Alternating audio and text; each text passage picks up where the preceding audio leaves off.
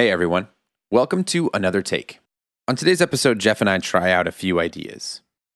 We're both trying to get a feel for um, what we want this podcast to be moving forward. Since we've kind of relaunched the whole thing and um, are going to try to take it a little bit more seriously than we've taken it even before we took our extended hiatus, we put some thought into how we want to present the episodes and what we want to do with them. So today you'll hear a few different ideas. One of which being the riff of the day, which Jeff is an expert on because he's a fantastic guitar player and has a thing for riffs. Uh, two would be just some new music that both of us are listening to. It'll give us something to talk about and something current, something that we can both kind of um, feed off of. And then the last thing is um, a quick little segment on this day in in music history. And I really like this idea because it gives us a really good jumping off point to talk about bands and artists and events that mean a lot in music, and um, both of us uh, can either relate to or um, have questions about. And lastly, we are able to actually integrate Spotify and music into our episodes again. We started doing this, um, I think, on episode one. So, accompanying each episode is a podcast uh, playlist on Spotify you can find um, each uh, playlist in the show notes, and you can also find it at anothertake.net. So if you want to listen um, uh, to the songs that are in this episode, you can find them uh, in those two locations.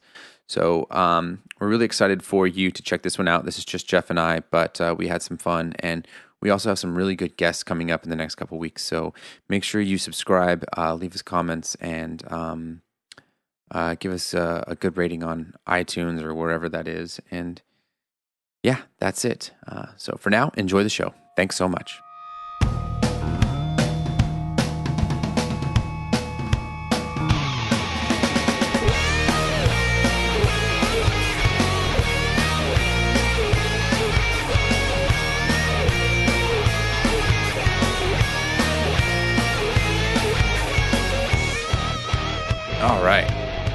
What's up, buddy? How you doing? Uh, so far so good. Hanging in there with the quarantine dealio. Yeah.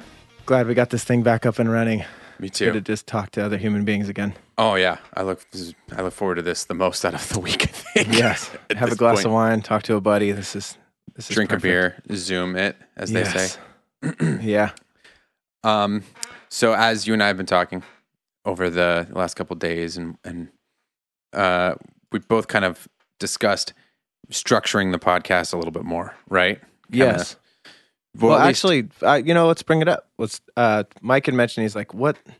I love that we started this thing back up again. Like, what are we known for? Do we have good guests? Are we funny? Do we have good insight in the industry?"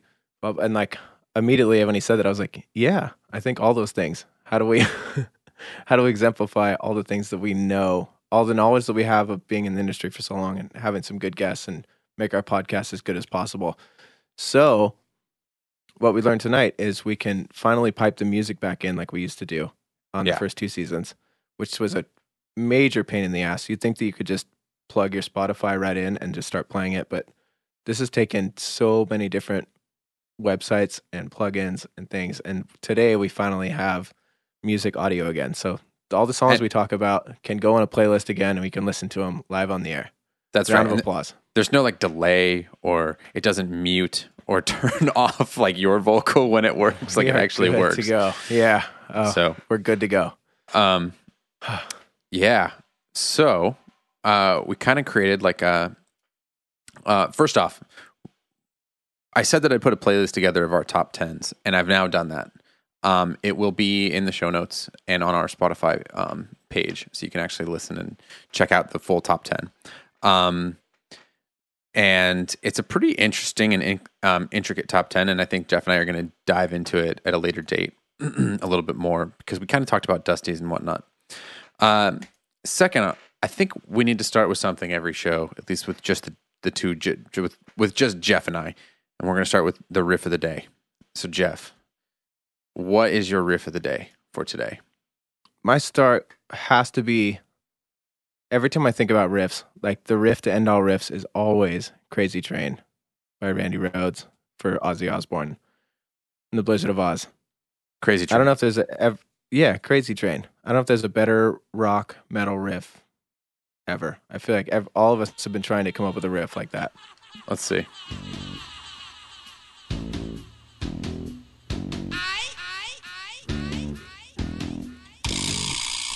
Audio's working. Here we go.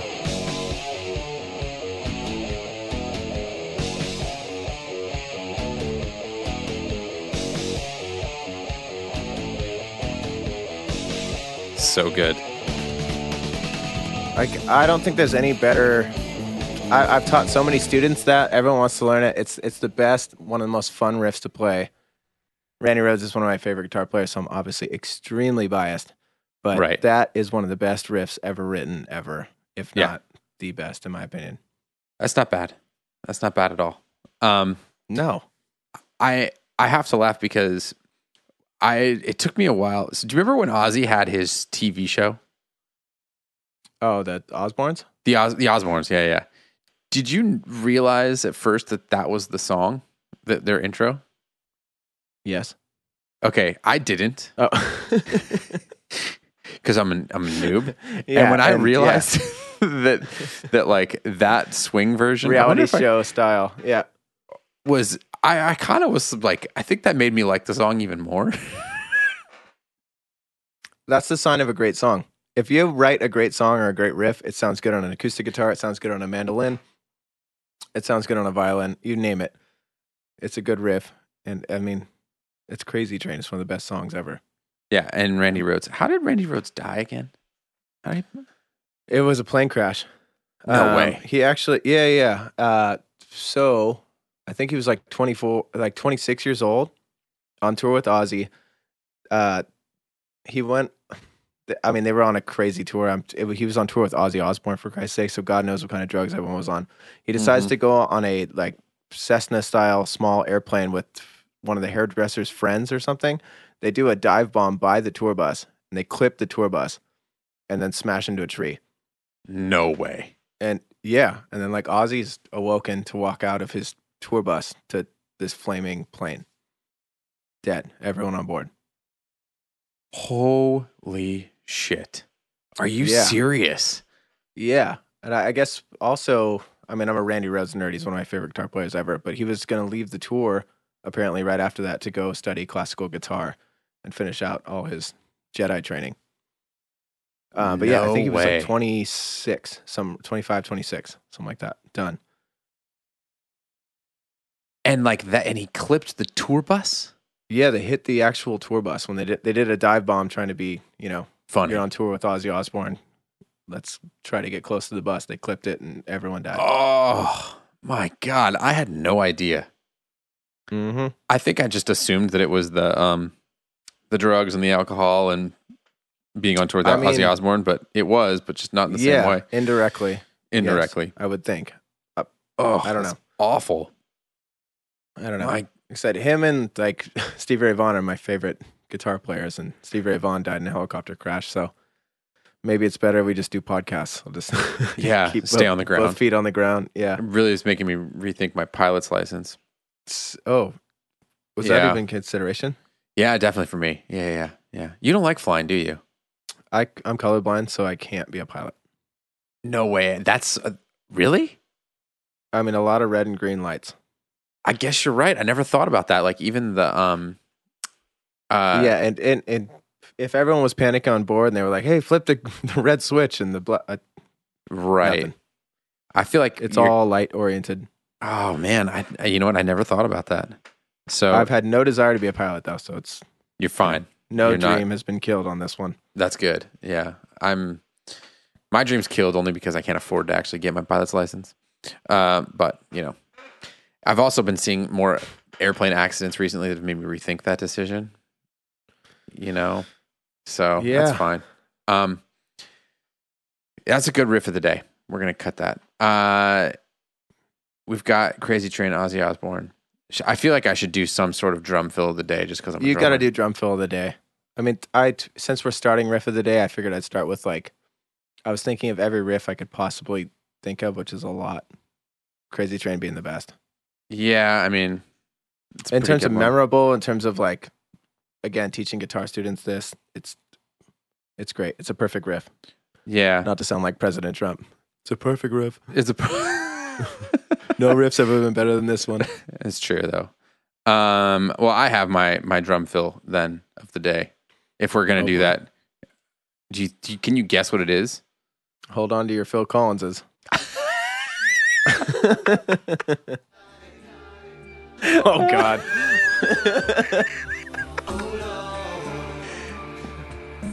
wow. Oh man, I guessed on where that was in the location. I think we're pretty close. I'll bet you didn't. You just started at the top. You're glad I didn't. No, I said I bet you just started right at the top. So No. you can listen to the entire thing. No way, I would never do that to anyone. It's like Hashtag it's like the, the last two minutes of the song.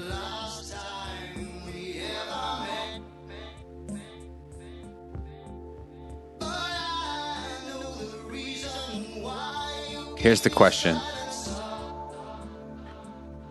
What year? Oh, here we go. Never mind. here we go.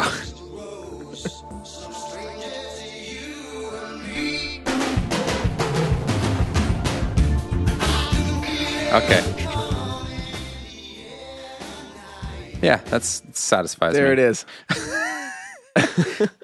I just want to point out the Crazy Train and the uh, the drum uh, fill in uh, in the air The tonight. of the night. They're only a year equally apart. as awesome. They are equally Oh. as awesome, but they're only a year apart. Phil Collins, Hmm. 1981, Crazy Train, 1980. Is that crazy to me? No pun intended. That seems way older than I thought it was. It does. Well, again, I'm Randy Rhoads, like one of my favorite guitar players. So he's, you know, he was 20, mid 20s when he died. So it just seems like a kid always. Does he? Yeah, yeah. I, he doesn't to me, but I but I'm not the Randy Rhoads fan that you are. So, um, right, right, right. Well, yeah. I mean, he's uh, legendary status too. So he's Do you- young and old at the same time. do you think had he lived when, when he died, 1982? Okay. Uh, do you think had he lived, he would be considered better or more important than, say, Eddie Van Halen? Or do you think he is even since he's not here? I don't know. Everyone likes to say like when they died, they were just getting started. But I also can think maybe when they died, they were done.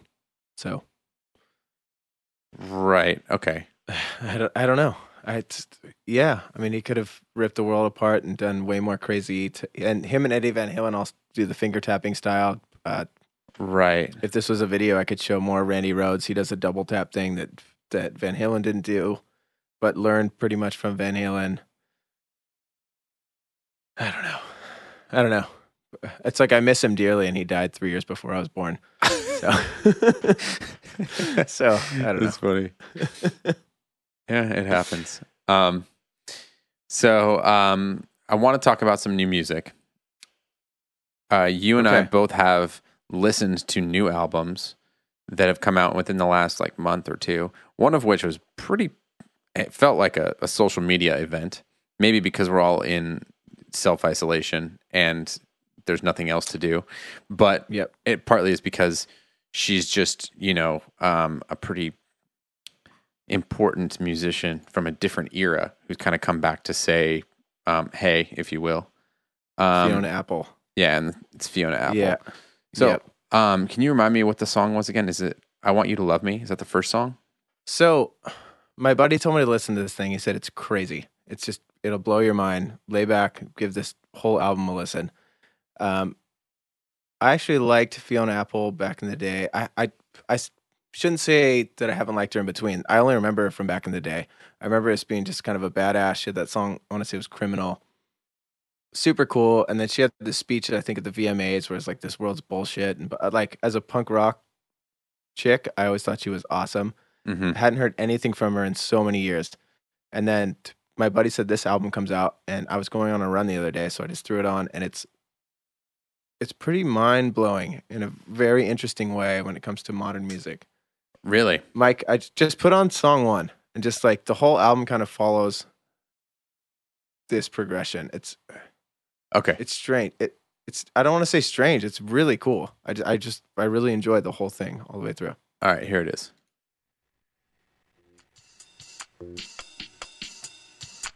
What?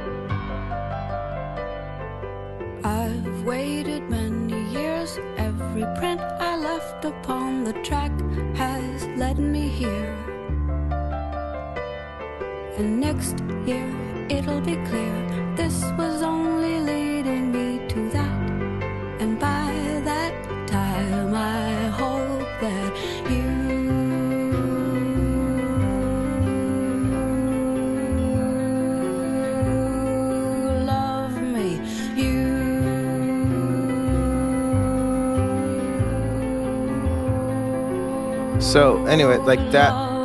This is the vibe. I would like go check it out. But like, see how like the whole album is very like disjointed and strange and like, but Yeah. in such a cool way. And like, even if you hear the recording, like I, we have these nice headphones, but like you can hear like her mouth noise.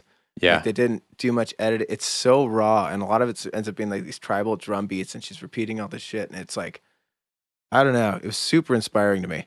I went on a longer run than I planned on. I ran for like an hour and listened to the entire album all the way through, and like, really? I don't know. It just was cool. Like I haven't been inspired in that way because I'm so used to like following melodies and doing, um, basically taking where the melody takes you when I write music.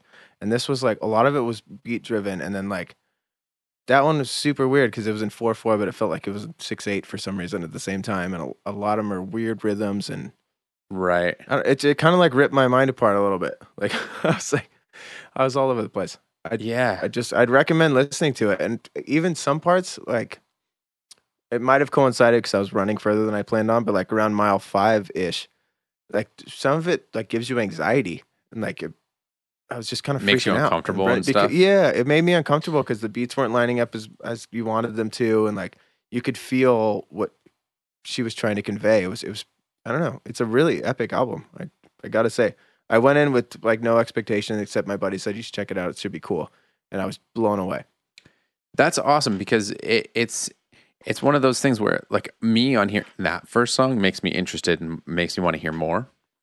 Yeah, Like fully makes me want to hear more. I was like, okay, I definitely want to check this out. Um and and it kind of makes me happy because it feels like the first song has a purpose.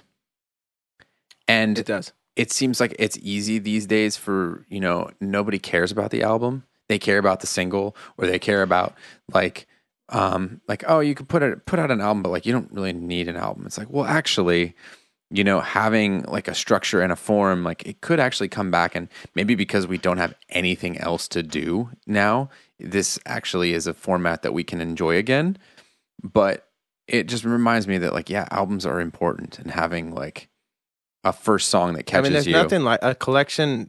A collection. I think it's 10, 10 songs around there, and it's just like just the whole collection. You can tell was recorded Really well. It's. I mean, Yeah. it's a, it's comprehensive. It sounds Right. amazing. yeah I yeah, I was just blown away. It like inspired me again to know that like people are out there just still making albums that Right, right. sound complete.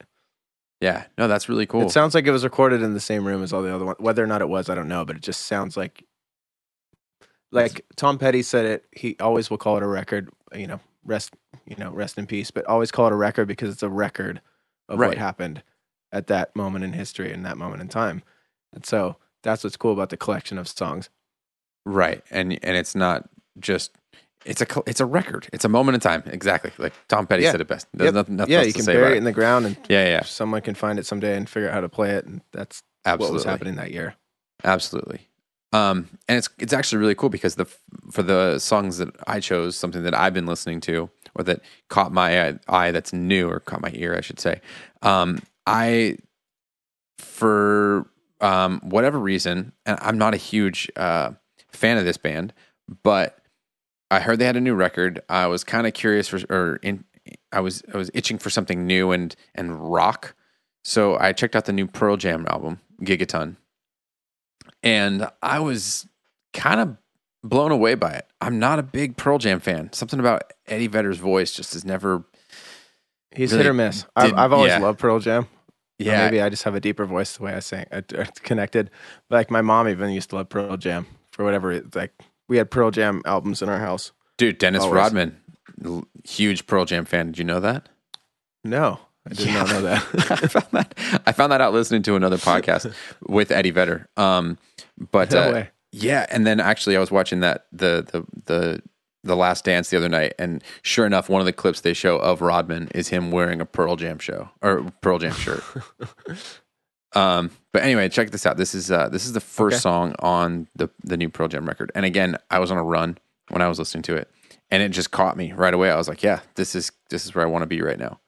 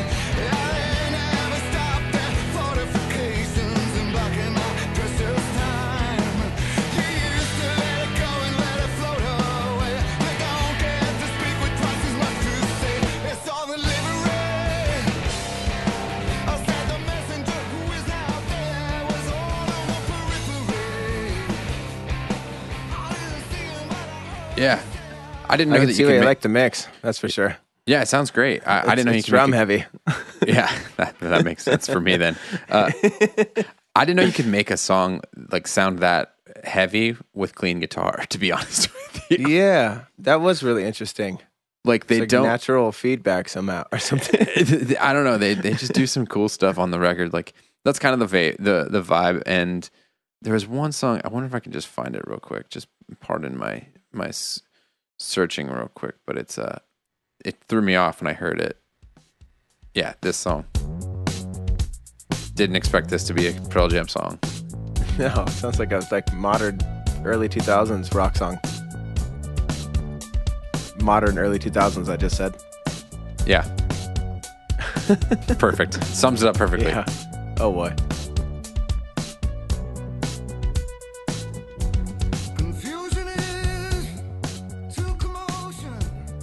Ocean.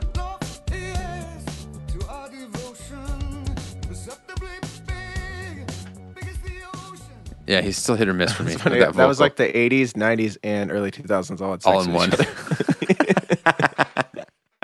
and Eddie Vedder popped out. Yeah.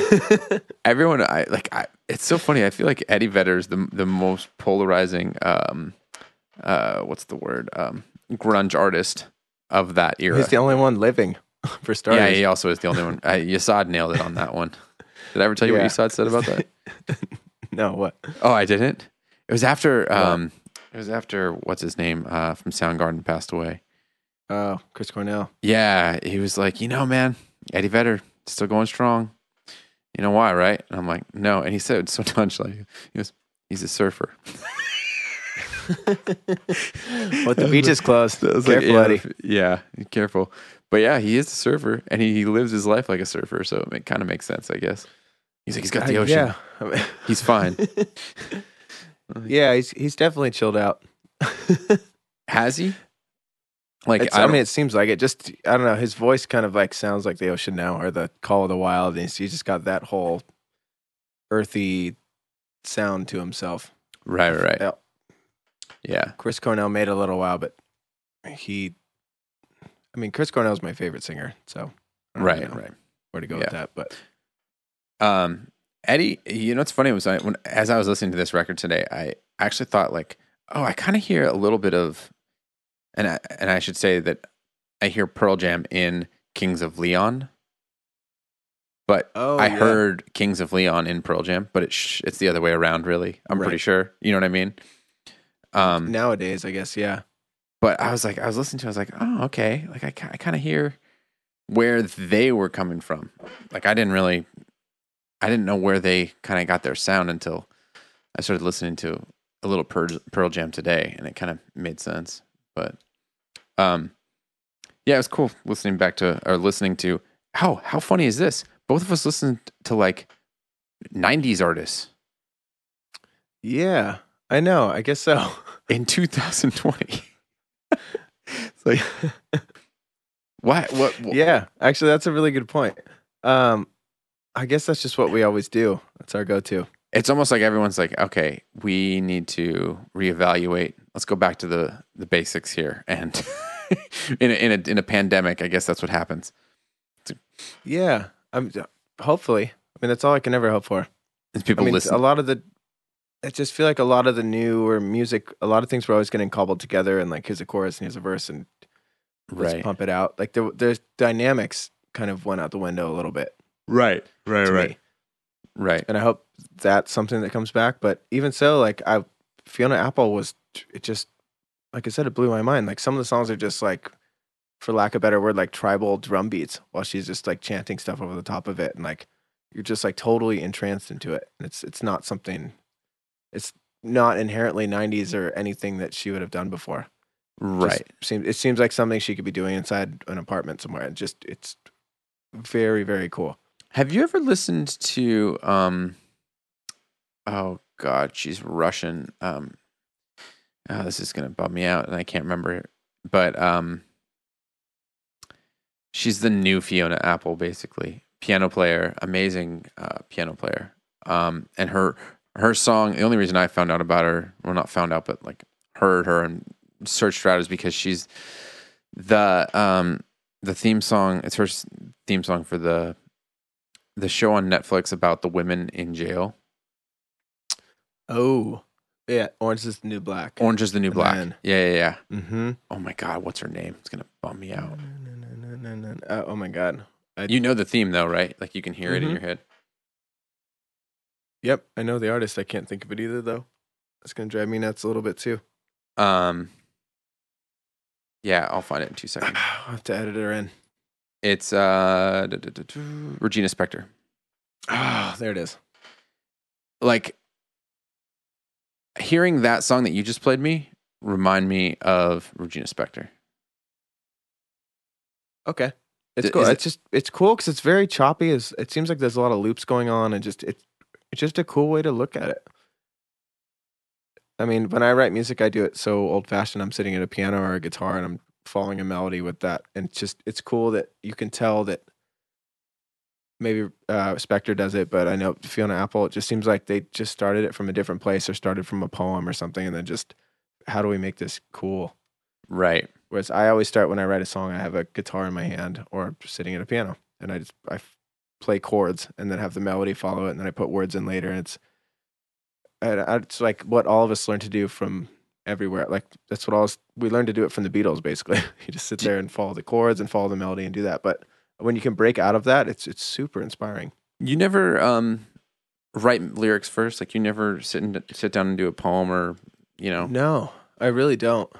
I used I sit down and I play chords until I hear a melody in my head, and then I follow the the uh, melody with the chords, and sit there, and then eventually be like da da da da da, and something went outside and up, blah blah blah, and then you just kind of follow this story until eventually you'll get one line that's like this person went outside and around the corner, and then what happened over there, and then you just keep figuring out what happened and then all of a sudden you come back and you have this character that you've created but it starts with the things that happen i guess is the way i look at it Right. and i go that way whereas a lot of people can just have a poem i mean there's like elton john that gets uh, lyrics from bernie taupin and um, Right. writes the song to it which is cool I, I haven't really done it that way Right. but then you know so many people can just get to hear a drum beat and be like oh my god i can make a song out of it i just more need a uh, some chords and a melody and then i i shape the song almost backwards i guess right. So that's your process. Like the Bernie Taupin thing. that's my process that works for me I feel I'm just not much of a writer, so like I'll no joke just like make up songs and sing to Willow, my daughter, and Mhm. I the lyrics are always horrible. I mean, naturally, um, but I always feel like the melodies like they're they're definitely more in the like 40s swing vein for whatever reason, but like the melodies are are solid. You know what I mean? And I definitely I mean, I, find that I could be the that's all that person. matters. Yeah, yeah. I mean, to me, that's According to a all lot that of people. That's to me. Yeah. I mean, I think I don't know if we've ever talked about that. Like the lyrics to me are. I used to get in a fight with Will, the the singer of my old band, about how the lyrics, like he would always, they're- were so, they're great lyrics. Don't get me wrong, but like I had to like really think about them, and I was like, I really don't care about your lyrics. I just want the melody to be really good because really that's all that matters. And they're like, no, no, no, the lyrics are really important. I'm like, no, they're not. The lyrics are not important. I don't know. Where do you fall on that? Oh, uh, t- you know what?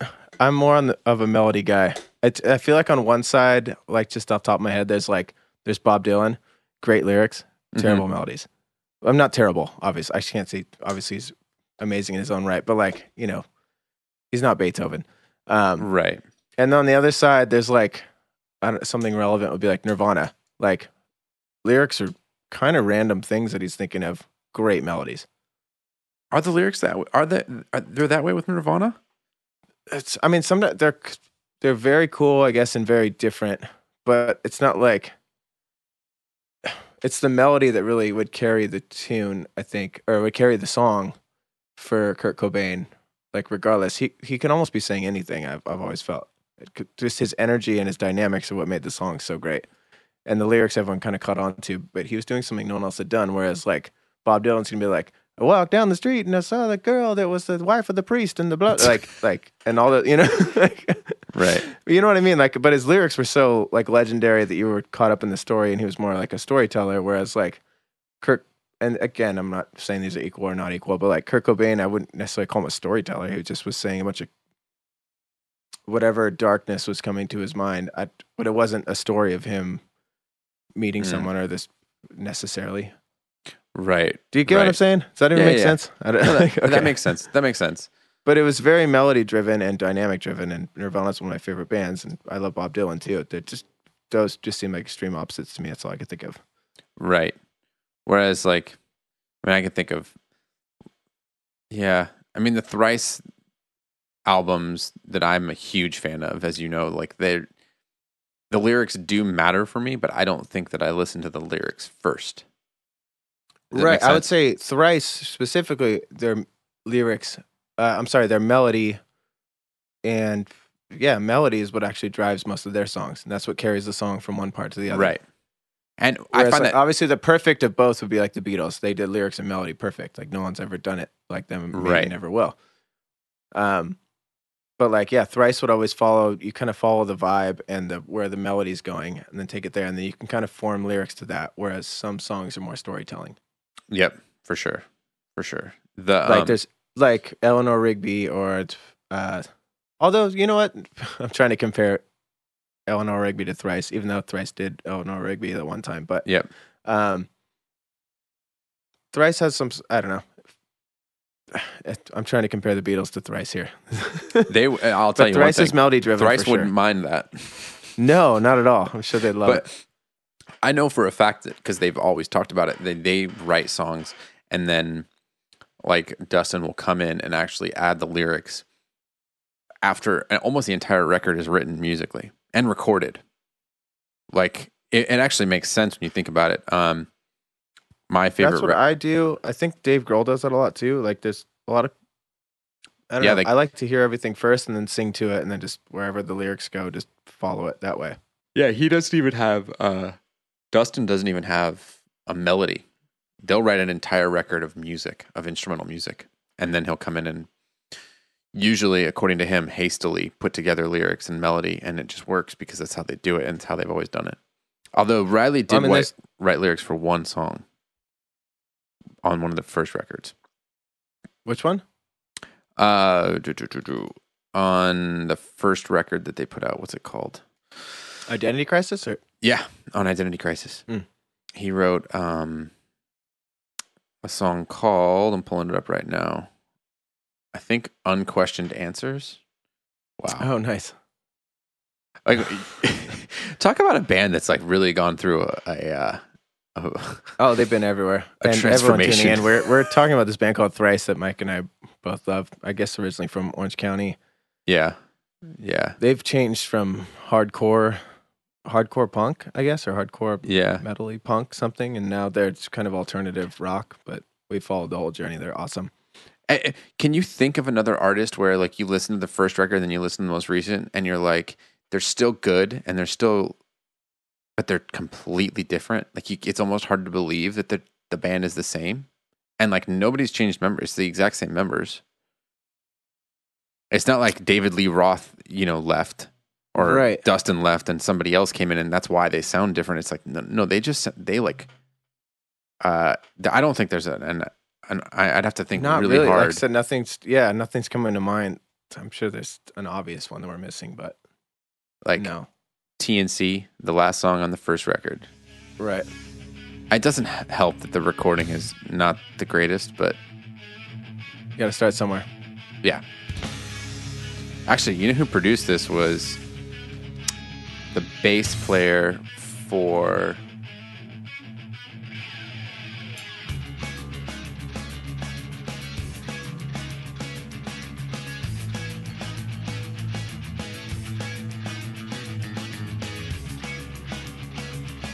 Did you? TNC? Yeah. So like you have that, like look, there's like a 40 second intro. Yeah. Uh, so that's a little insight to Mike and I's Yeah. one of our favorite bands. But then you go to their new record. Have you listened to the new record? No. That's perfect.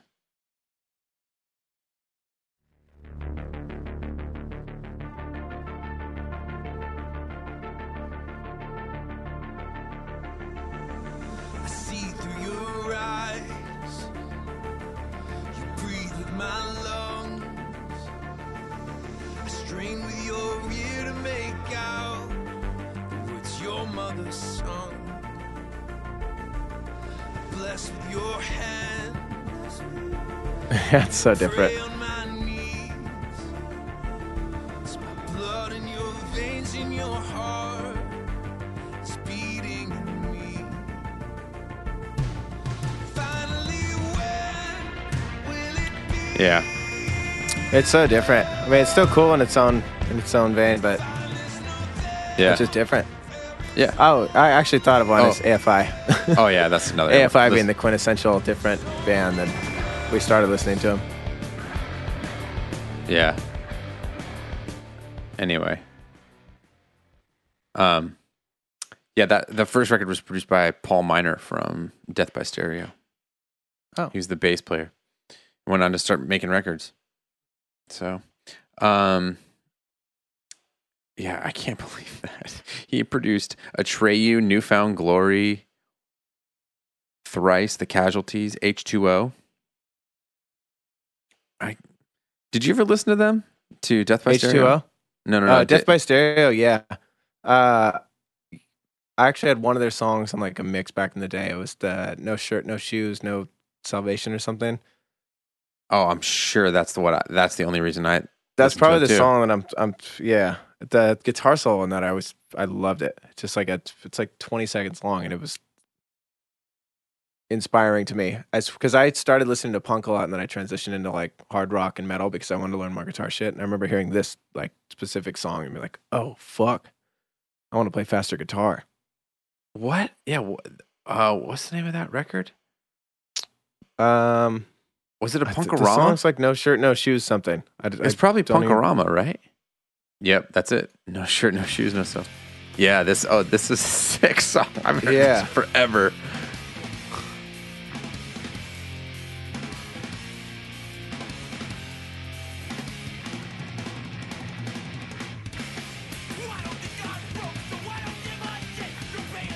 Those drums are busy. Yes.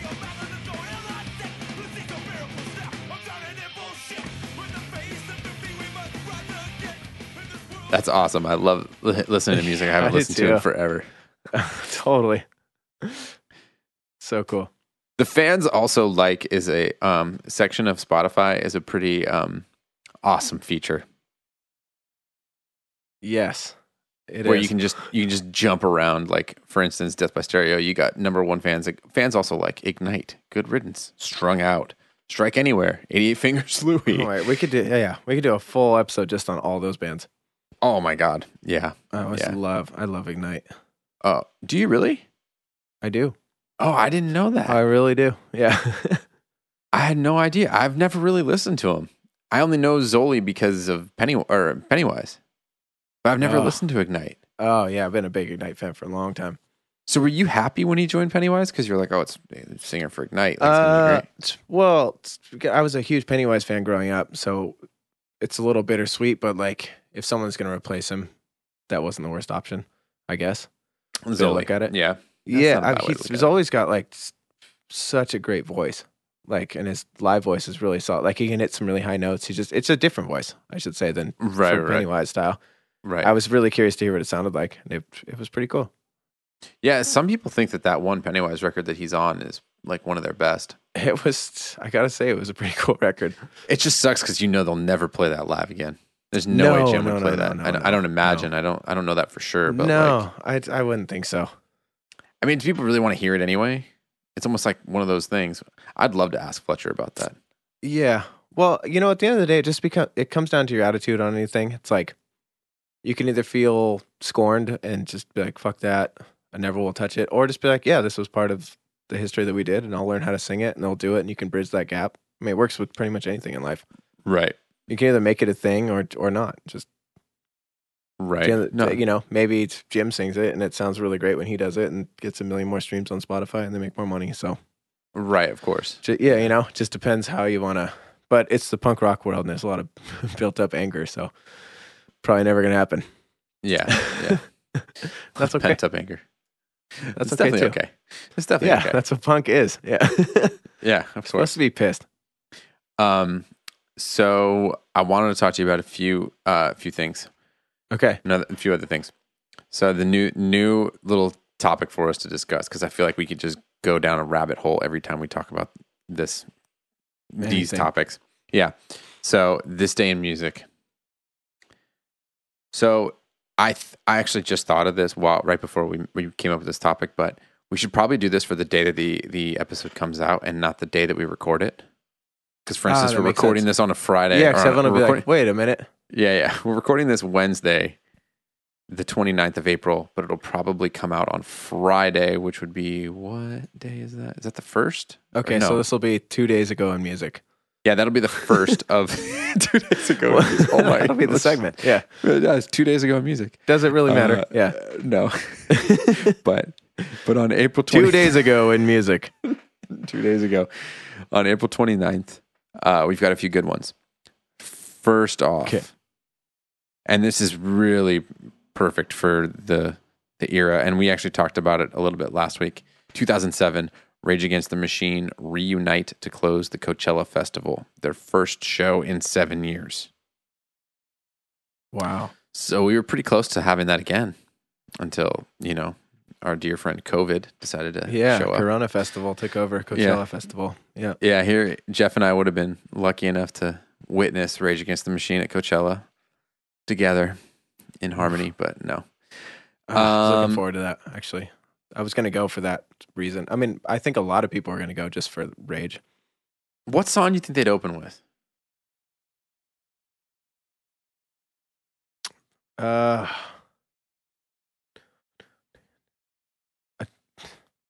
I, don't know. I, okay, so if you go with the, I like their the top, I, what are the odds? Okay, so the top five on Spotify Rage Against the Machine songs. Okay, top five most popular. God, Killing in the Name. with balls on parade. I just like start punching people. That they'd have to, right? Bulls on Parade. Here we go. Like everyone would just lose it. I mean, ep- I mean, most of this. If they started with this song, like Coachella would just burn down. Like the fire pit that's in the middle. That's like Oh my god. Okay, if they do that, though, they have to do like some weird interlude or intro to it. They can't just go in straight into it.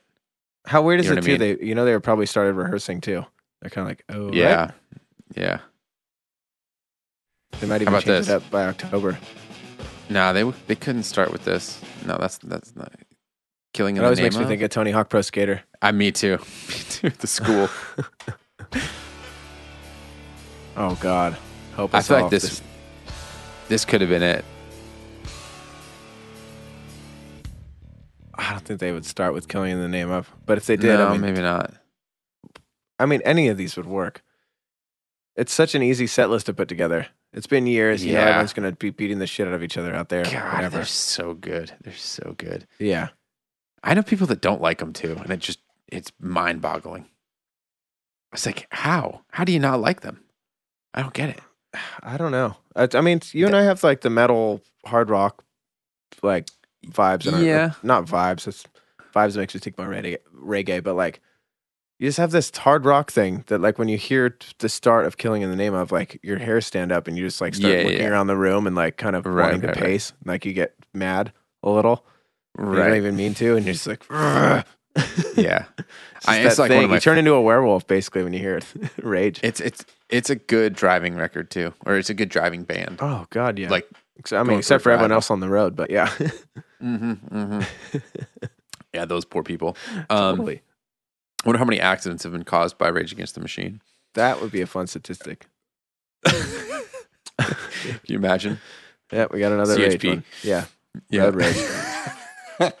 we should ask your dad. oh god Uh, okay, 1980.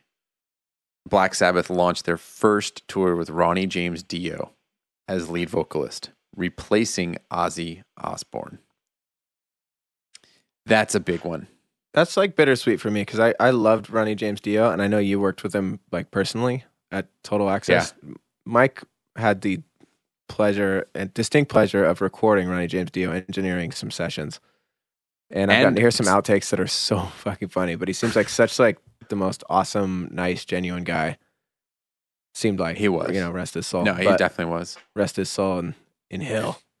But uh, I actually, I got to record this version of the band too oh, crazy, because uh, I worked on Heaven and Hell, so cool. which that was a treat. That was, I mean, but Tony Iommi is one of my favorite guitar players ever. So getting that fruition of the band sounds pretty rad. Plus, I mean, Ozzy was long gone for a little while, like mentally. He was in a mental institution for a little bit. I didn't know that. Yeah. Ten. This is the podcast of things Mike didn't know about Black Sabbath, or sorry, uh, Ozzy Osbourne. Yeah. I And mean, people I that played with Ozzy totally, Osbourne. he totally went mental. Um, and among other things, they had to boot him. And Ronnie James Dio, if, if you're going to pick anyone to replace Ozzy, that's I, you can't replace Ozzy. Obviously, he proved that Yeah. by going solo shortly after and crushing. But um, Ronnie James Dio was pretty much started his career and solo career after that. That's great. Yeah, I mean, yeah, he did start his solo career after that because he was in um, Rainbow uh, prior to Rainbow. That. Yep. Yeah, Ritchie Blackmore. Yep. Um, the here's something that I just noticed. That year, to uh, 1980, another banner year because so Black Sabbath puts out Heaven and Hell. That album came out. Oh my gosh, no wonder. 1980, April 25th, 1980. So four days ago, they put that record out. um, and around the same time, I'm almost certain uh, it was it was April. ACDC puts out Back in Black, and they have another singer who is replacing another singer. Oh, wow. But it's Bon Yeah, Scott. it's interesting but- actually. yeah. So Dio and yeah, one did better than the other, but Yeah, but at the same time, Ozzy also in the same year releases Crazy Blizzard, Train of, yeah, Blizzard of Ozz, or Blizzard of Ozz. Yeah, Yeah. yeah. which yeah, one of my favorite year did Back ever. in Black come out? Oh, it came out. So Back in Black came out in July. It was It's still crazy that they're within a year of each other either way. That's yeah, heavy metal history. Yeah. I mean, an entire year where 1980 was a weird year. It was the year. Uh, um, so I think Bon Scott died that year. He like he maybe yeah he died. Uh, Bon Scott died that year, and then I think uh, Bonham died that year, and John Lennon died in 1980. Yikes! Yeah, that's a heavy, Yeah, heavy uh, loss for for music. But at the same time, like and Blizzard of Ozz comes out. When did Blizzard of Ozz come out? Do you? you Uh, know, I thought you? it was between 80 and 82. Some in there. Let's see. Uh, it came out September twelfth. In 80? Yeah. Wow. So Heaven and Hell comes out, and then the following, and then a couple months later. Jeez, what a year! You have well, I mean, the Dio thing is kind of uh, pretty minor in that whole. yeah, yeah, compared but- to Blizzard of Ozz and the AC Yeah, Back in yeah. Black, I mean, those are stratospheric. yeah, This the Dio things. He's like every heavy metal nerd is obsessed with Dio, you know, but like the general public Yeah. probably doesn't know Ronnie James Dio, unfortunately. no, no, they don't, and it's kind of a shame because, like, technically as a singer, I think he is much better than Ozzy. Yeah, Like, he's more like no- operatic. Like I don't know. He just Did you listen to that record, Heaven and Hell? yeah, definitely. Oh, you did. Yeah. Okay, it wasn't like you weren't like a, a no, no, no. It's a Dio track. I'm not interested. No, no, no, no. like some no, people no, are with definitely with uh, what's it called? Van Halen. Van Hagar. Van Hagar. Yeah. yeah, yeah. yeah. Um, man, now that makes me think. When did Van Halen two come out? Because that would have been about the same time. No, it's, two, it's 1979. I mean, it makes perfect Yeah. sense though if you think of '70s turning into '80s. I mean, that those are Right. all those albums that switched it up, and then '80s turning into '90s was where all of everything everything that they started turned into like the tacky '80s metal and all that. Before grunge started was the end of the '80s. It's like those transitional periods were huge. Yeah, and it's, it's always on the decade line. It's kind of funny. Yeah, Yeah, that's crazy. I guess not Van anymore, Halen but it too. was on the decade line, or up to Yeah. 2000. And I feel like after that, everything after But 2000 has kind of been kind of the ethereal. Just, thousand, like the new metal, like I feel like that's when um, what's it called? Uh, Linkin Park came out around Right, there, right, ninety nine, right, right. two thousand. What would have been two thousand ten? Now that I think about it, I mean, like Cage the Elephant or something. Like I'm thinking like anything in the in the rock world, obviously, right? So it was like Ah, Muse that yeah. started ruling around early 2000s, and then yeah, t- I don't I don't know. Things got a little convoluted after that, but it used to be like kind of like clockwork, right? Like 60s turned to 70s, 70s to 80s. You can think of like definitive bands as as uh, as the decades turned, and then I don't know. Maybe it's getting older, but I can't think of like 2009, 10, 11. Like, what were the bands that really like, you know, shifted the paradigm, if you will? uh, two thousand. I mean, I think that's when I stopped caring. I was like, Yeah. podcasts are the way. The, the way no, I that sounds really bad, but no, I know, but yeah, I think around then is when we like started hitting our mid Uh, twenties. honestly, we knew everything. You know, you know what? Now that I think about it, like I think in the rock scene, I think you saw a large shift from, like, there's obviously the K rock bands, but like, oh well, no, I don't know. I mean, that's when reggae started to take off. Around there, 2008, I I worked on the Slightly Stoopid record that was probably one of their best sellers. 2009 and 10, I think that's when Rebelution kind of like came into their own. I know that's kind of a stretch. Yeah, but, but, those like- guys like really grew a big scene, as as we know in our realm. Yeah, they did. I mean, I mean, you went to college with them, didn't you? With well, with Iration and and Rebelution. They were, I think they're slightly older than me, but uh, Rebelution, when I was at UC Santa Barbara, they would play like every single weekend at UCSB um, at some house party somewhere, which I thought was like a brilliant model because UC Santa Barbara, we'd always have people visiting us. Like every weekend, you'd have friends from out of town coming in, and then you'd have this Mhm. band. It's like you start out your Friday or Saturday night, like, oh, we're going to go to the house party. Rebelution's playing. They play from like 9 to 10 or whatever until the cops come. So they'd go, they'd hand out their demos like every Friday, you're handing out 100 demos to 100 kids. They're then going back to their colleges across the country. It was right. kind of it was kind of a brilliant model. yeah. Like whether they knew it or not, they were just hustling. And I remember you'd see them like they'd have like a pickup truck or something with their gear in it. They'd be driving around every weekend trying to find their new um, house party to play at. So I always respect bands that have the hustle like that. Yeah. Paid off. For They definitely time, did. So Yeah. No, they definitely did. Um, who else in that ni- in 2010s era that you think could could make that r- like jump though, where it was like, okay, this is the changing of the guard. It doesn't really exist Not really. that I can think of. You know? No, I mean it's like right around then it was like the you know Spotify era.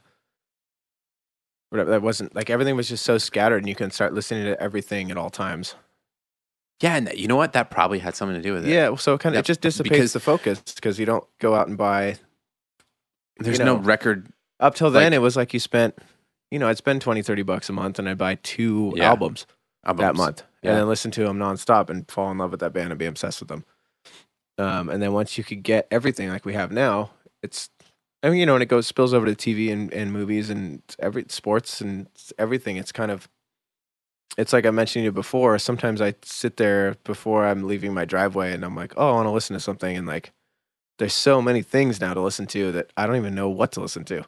Because Mhm. oh, why would I? Well, maybe I want to listen to funk rock. No, I'm not feeling fun, blues. Or, and then sometimes I'll just like put my phone down and I'll sit in silence and just drive, drive to wherever I'm going. Right. Because there's just too many options. You get this little mental stalemate going on. So I don't know. Mhm. And again, I don't know if that's good or bad to have so many options, but it's crazy to think that like.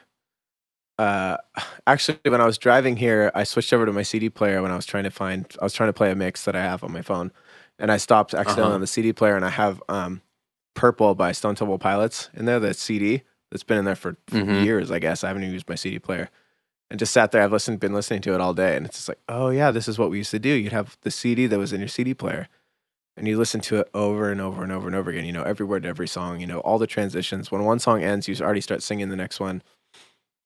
Um, and I don't know that that's necessarily lost. It's just it's that was just our, you know, you and I growing up. You knew every song and every album, and you knew you knew how long it was before the next song kicked in.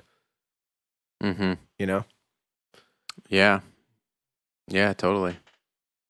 I mean, so yeah. it's long, And, long like, I story don't even long, know- Yeah, I don't know. From t- right around 2010 is when that kind of stopped happening because that's when Spotify kind of kicked in and everyone had everything. So it's now kind of come down to playlist things, which is you know that's fine. I'm down to to shift with the way music's shifting. It's just it's not the way that we were used to uh, consuming music, I guess.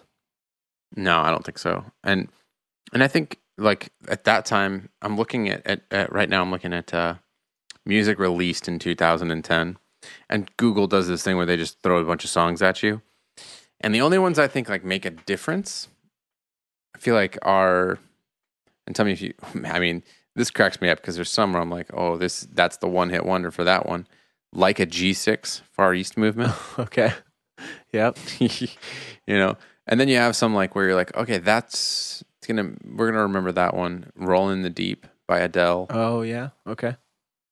um some that like you just yeah okay that happened i guess you know uh uh, that was a big year for Katy Perry it appears California Girls Firework that whole Yeah, Um, that kind of def- yeah, that defines that moment. But yeah, it's just funny Yeah. what the way you and I look at it, where it's like 1980, and we're looking at like Sabbath and ACDC and Ozzy, and- right But And you know you what? get- Hey, you know what? We're it's, I don't want to say we're old, but we're a little older. So 2010, someone was t- 14, 15, 15 year old Okay. kids that were getting. I don't know. I guess I was most inspired between like eight and 16, probably. So yeah somewhere in that zone, there's kids that were super fired up with everything that came out in 2009, 2010. So, you know, I try to remind myself of you got to take things in the context of how old you are and the age. And so, no I think I think I just found. but at found the same time, the 90s were the fucking best. So, yeah exactly Uh, so that year, 2010 specifically, and this is perfect for the the the, the decades thing that we're talking about. Mhm. Arcade Fire releases the suburbs. Um, LCD Soundsystem releases uh, "This Is Happening," which has this super cool song on it of, that I really love. I never got into Um, them. So I don't, we'll have to talk about them on the next one. Oh, dude, it that's a good reminder. I will remember that because "Dance Yourself Clean." I, I remember hearing it for the first time, um, and I just kind of it it it, it immediately struck a chord with me. I was like, "Oh, Okay. this is a sick song." Um, but Arcade Fire, The National. Did you ever listen to The National? No. Yeah. Okay. So, uh, Vampire Weekend. Yep. Yep. Oh, that's Tame they put, what, like cousins out then. Yeah. Okay. So was it Cousins? No, Contra. Oh, okay. Well, wasn't that song Cousins? No, no, no, no, no, no. Oh, it was probably that was sorry. The album is called Contra. Okay. I feel like so. Yeah, I feel like that's what happened. Those were the, that style. Like those are the bands that are gonna be the horchata. Is that the name of it? That's the name of that song. For Vampire Weekend? Yeah. Oh, I don't know. Like the one I knew was Cousins. That's what I Okay. remembered from that, like right around that time. And plus, we're already at like Yeah. 2020, so that was 10 years ago. So we're already at like Yeah. this turn of Billie Eilish and that new vibe. Mm-hmm. I'd love to talk to you about Billie Eilish at some point. Also, I haven't No, no, but I, fully. we haven't yet. But I mean, yeah, it's just you know we- we'll have to. to summer Yeah, sum it up, it's just like really cool and different. And Yeah. from when I first heard it, I was like, this this is rad. I don't know who this is. I don't know what's Mm-hmm. going on, but I haven't heard this before. And that's always going to win. Uh, okay, last this day in music. okay. It's really random and stupid and just I don't know. I think I just thought of a cheesy joke and so that's why I chose it. Okay. 1996. Phil Spector calls off a planned project to produce Celine Dion when they can't agree to terms. What was the planned product? Fucking Titanic Or Uh, or project? I don't sorry. know, but Oh, I think she dodged a bullet there. literally, right? Yeah. That was bad. It was really bad. Yeah. I've been waiting. I've been waiting 55 oh, have you? minutes for that one. yeah, I was gonna say, wasn't that like right around the "My Heart Will Go On" Titanic era? Yeah. Yeah, and, I, and My Heart Will Go On came out in like 97, I think. Oh, okay. Well, that's yeah. She dodged uh, a major Titanic. What I mean, what would that have sounded like? Like the wall of sound with Celine Dion? I don't know if you you can really make think Celine about Dion that- sound bad though. The end of the day, I think too much Celine Dion you can. I think My Heart Will Go On proved that. true. That's one of the few songs that's ever crushed with a penny whistle. Might add.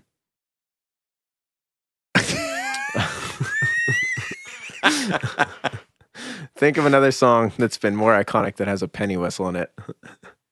Uh, there's a there's a uh, Wikipedia list out there for sure. Songs li- list of songs with penny That- whistles. Yeah, that's the very much only one? the top. It's that, and then like like Irish drinking songs, like very. yeah. There's a really far number two underneath that one. Yeah, giggity. and they all. In, Yeah. yeah. Oh man, the penny whistle. First of all, I didn't know that's what that was called. Yeah. I would have just called it the Irish whistle. Pretty much. Is that is that? It's yeah. I mean, it's same deal. Yeah. Do do do.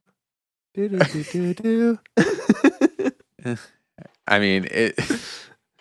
Yeah. It is an iconic song, though. I mean, Oh my really. god, it's an iconic movie. It's one of the best movies of all time. Yeah. yeah. have we ever played it on the podcast? I don't think we have. Not yet. One that's never Should come we, up. should we sign off to it? I think it might be a good idea to sign off to it. I'll whisper, "Don't ever let go, Mike." As it, Don't let go, Jack. Uh, my heart will go on. The love theme. there's arguably Titanic. no room on this floating door. no, but there's a penny whistle.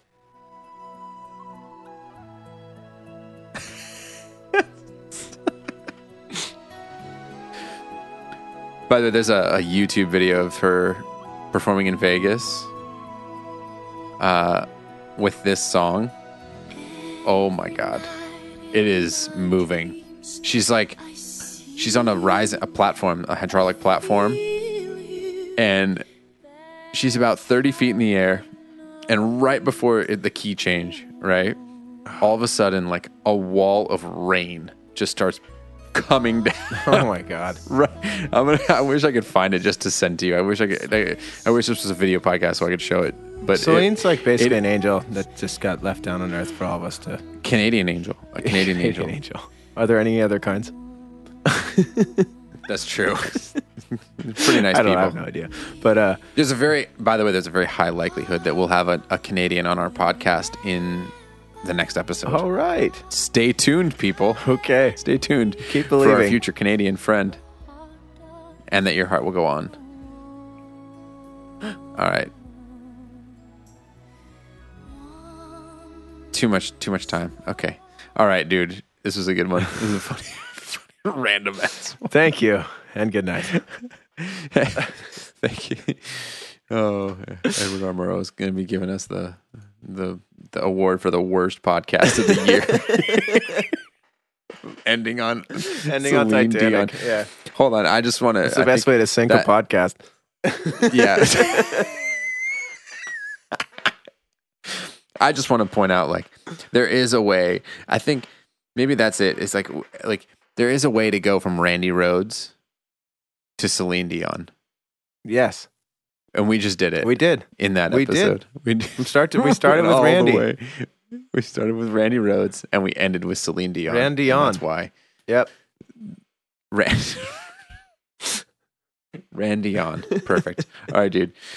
Good talking to you. Night, y'all. I will. uh I'll speak to you soon. Thanks again for listening, everyone. Later. All right, talk to you later.